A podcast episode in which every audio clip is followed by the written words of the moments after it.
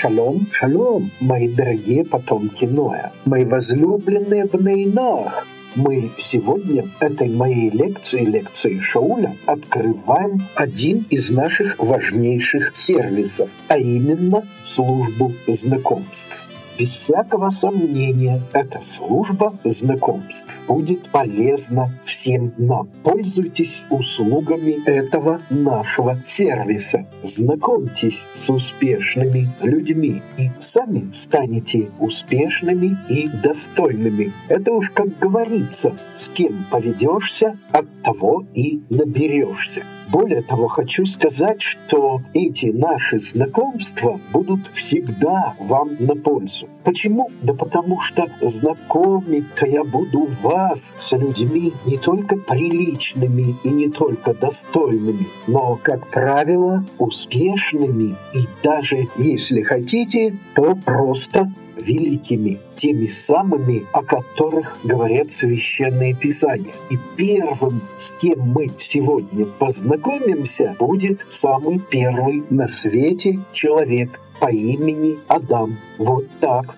С моей помощью вы обзаводитесь полезными знакомыми. А ведь это очень важно для жизни среди людей. А теперь его представляем, уже основываясь на Торе. Берешит 1, 26, 31.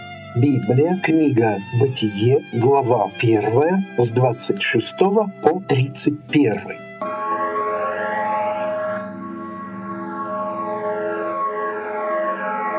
И сказал Бог, сделаем человека по образу нашему, по подобию нашему, и да властвует над рыбой морской, и над птицей небесной, и над скотом, и над всяким гадом, ползающим по земле. И сотворил Бог человека по образу своему, по образу Божьему сотворил его, мужчиной и женщиной сотворил их, и благословил их Бог, и сказал им Бог, Плодитесь и размножайтесь, и наполняйте землю, и покоряйте ее, и властвуйте над рыбой морской, и над птицей небесной, и над всяким животным, ползающим по земле. И сказал Бог, вот, дал я вам всякую траву, сеющую семя, какая есть на всей земле, и всякое дерево, в котором плод древесный, сеющий семя, да будет вам в пищу, и всякому зверю земному, и всякой птице небесной, и всякому ползающему по земле, в котором душа живая, вся зелень травяная, в пищу. И стало так. И увидел Бог все, что сделал, и вот очень хорошо.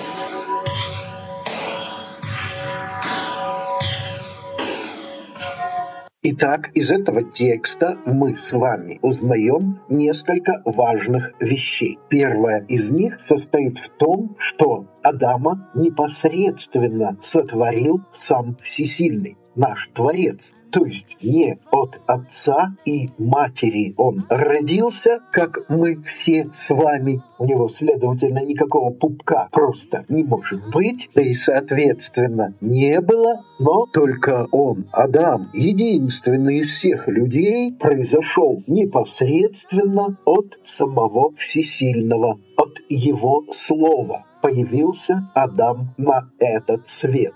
Во-вторых, более того, это его появление обеспечено было тем, что была на то воля самого Творца. То есть Всесильный сотворил исключительно для себя достойного человека. В отличие от Адама, мы с вами появляемся на белый свет исключительно по воле Всесильного, по его заповеди плодиться и размножаться, и по желанию наших родителей исполнять эту заповедь.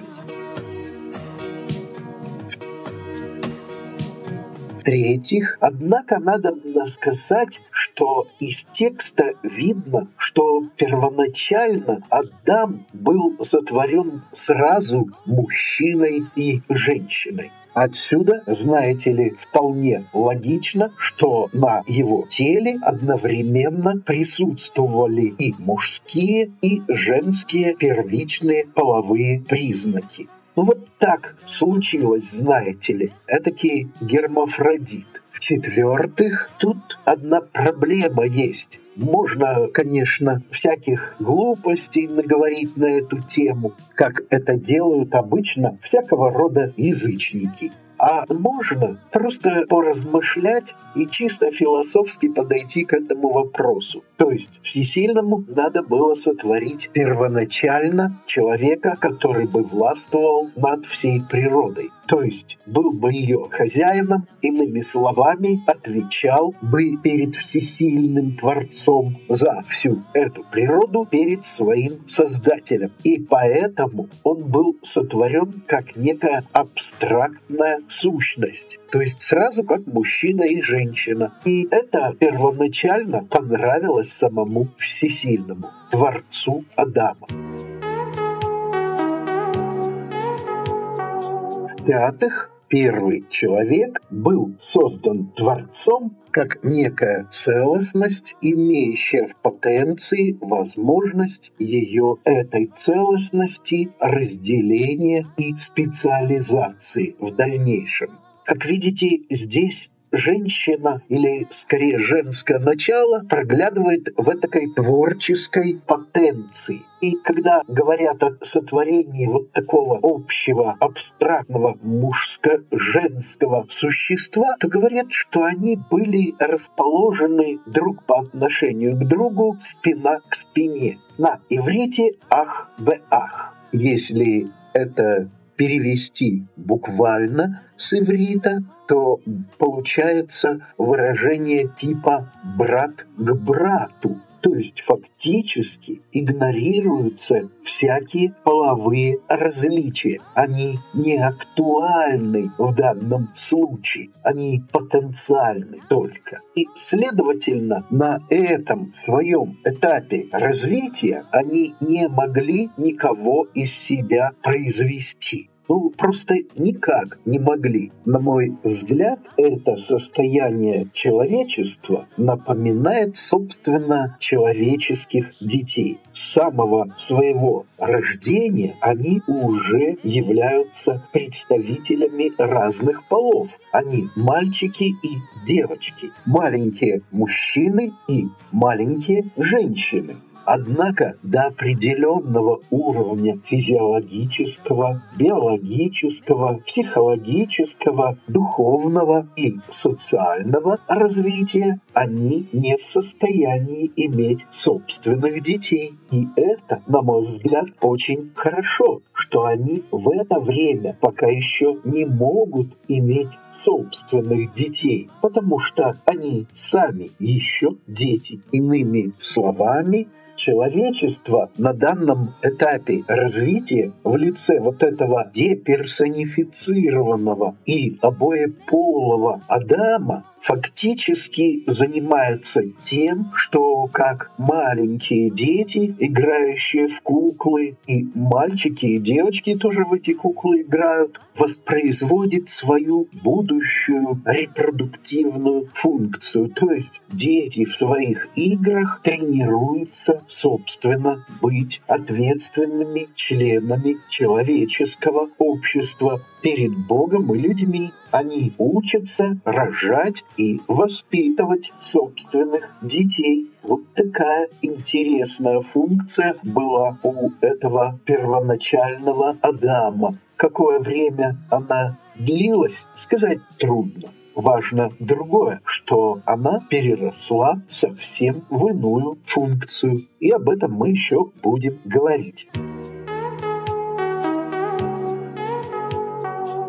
И, наконец, шестая и главная задача вот этого существа на каком-то коротком этапе была та, чтобы осуществлять вот эту власть Творца над природой. Ведь именно Адам выступает здесь как некое божественное семя на этой земле, то есть реальное воплощение на этой планете, а вероятнее всего и на других, власти всесильного над своим творением. То есть Адам есть материальное выражение власти всесильного. А коль скоро он власть, то он и ответственность за все то, что подчиняется его власти в этом мире, в этой вселенной. А если так, то он еще и олицетворение божественной любви к своему творению. No woman, not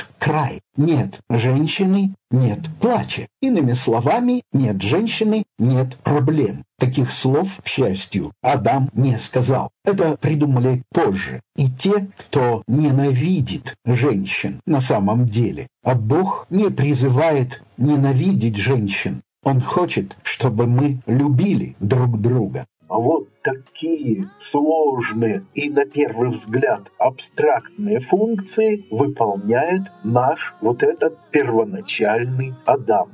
Ну, как видите, материи весьма абстрактные сложные и не совсем, скажем, понятные. Поэтому на некоторое время эти сложности оставим и обратимся к самому имени Адам. И, как говорят оккупированные русскими войсками украинцы, чуть было не лопухнулся Хочу информировать вас, мои дорогие, о том, что эта лекция моя записана во времена так называемой российской спецоперации по так называемой денацификации и демилитаризации Украины, а фактически войны против украинского народа. Однако я тут же исправлюсь, и поэтому в седьмых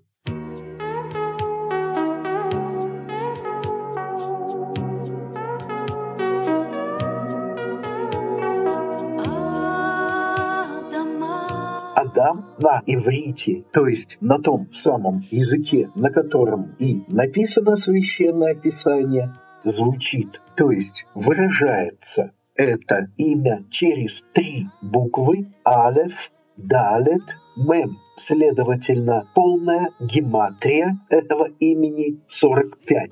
Краткая гематрия 9. Кому-то это непонятно, а есть люди, которые в этом разбираются, и поэтому это для них, чтобы все было ясно. Ну а если не понимаете, зачем мы, евреи, эту гематрию высчитываем, Google вам в помощь как говорится в народе. Имя Адама происходит и как-то глубоко связано со словом Адама, земля и, следовательно, он есть некое земное начало в творении. То есть Всесильный, когда его создавал, то пытался увязать его с землей, с тем материальным фактором, который вот этот Адам будет в дальнейшем возделывать. И вот это обстоятельство очень существенно. Но существенно здесь и другое обстоятельство. Имя Адама является однокоренным со словом «эдом» — «красный». И отсюда многие видят связь не только между Адамом и землей его матерью, да, из которой он произошел и в которую вернется, но и с кровью. В детстве, в довольно раннем, я жил в Караганде среди сильных таком квартале, который карагандинцы моего возраста еще помнят. Это сегодняшняя улица Сатпаева. Так вот, там вокруг нас жили сильные немцы, греки, евреи и так далее и тому подобное. И однажды мы детьми увидели раскопанную канаву, которая просто зияла кроваво-красной глиной. И одна маленькая девочка-немка сказала, а ты знаешь, почему в этой Караганде такая красная земля? Я сказал, не знаю, а потому что здесь было пролито много человеческой крови. Вот так ребенок увидел вот эту странную и страшную этимологию слова «Адам», «человек», «кровь», «земля».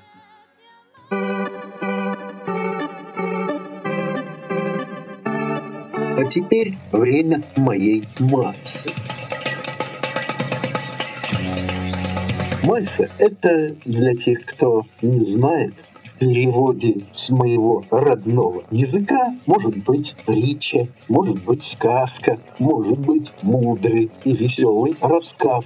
В общем, все то, что полезно для понимания основной идеи высказывания.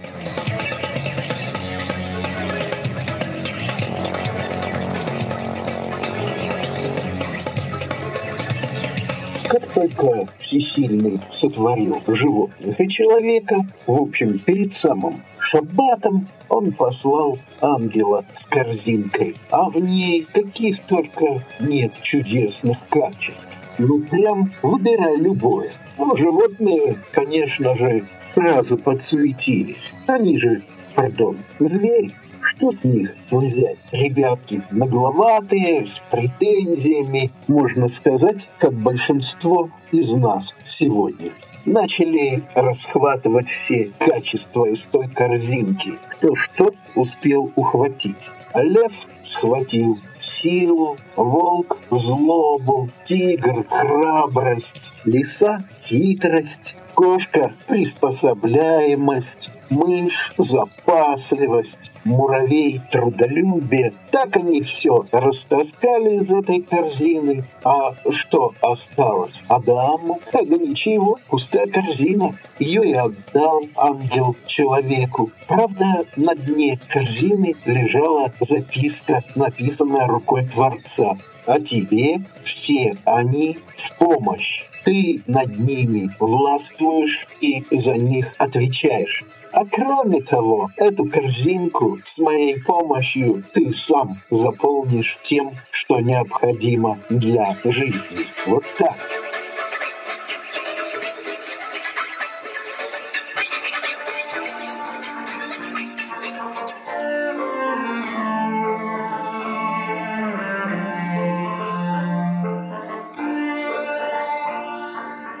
И в заключении этой моей сегодняшней лекции три важных вывода из всего того, о чем мы тут говорили. Во-первых, Адам никем не был рожден, но был сотворен самим Создателем. Во-вторых, и это очень-очень важно, Адам не был однополым существом, только мужчиной, но был одновременно мужчиной и женщиной, и поэтому не мог сам и из себя сотворить себе потомство. И, наконец, в-третьих, Адам был властителем всего того, что создал Всесильный, и, следовательно, нес ответственность за все творение. Вот кем был первоначальный Адам Адам Кадмон.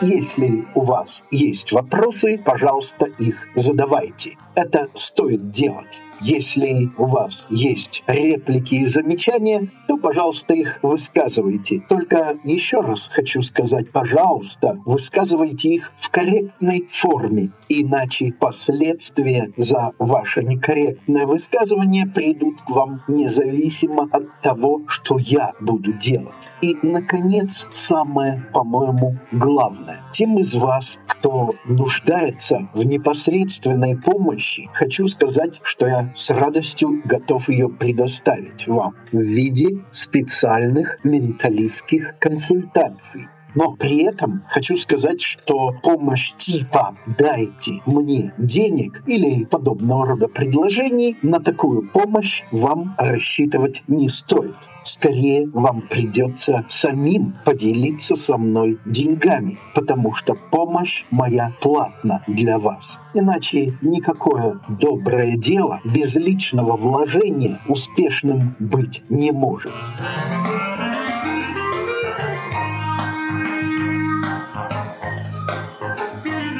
Для того, чтобы задать вопросы, высказаться или получить помощь, есть моя почта маленькими латинскими шауль собачка махон плюс и телефон плюс семь семьсот 47 19 22 22 4. Этот телефон есть и в Телеграме, и в WhatsApp. До скорых встреч и да благословит вас Всесильный.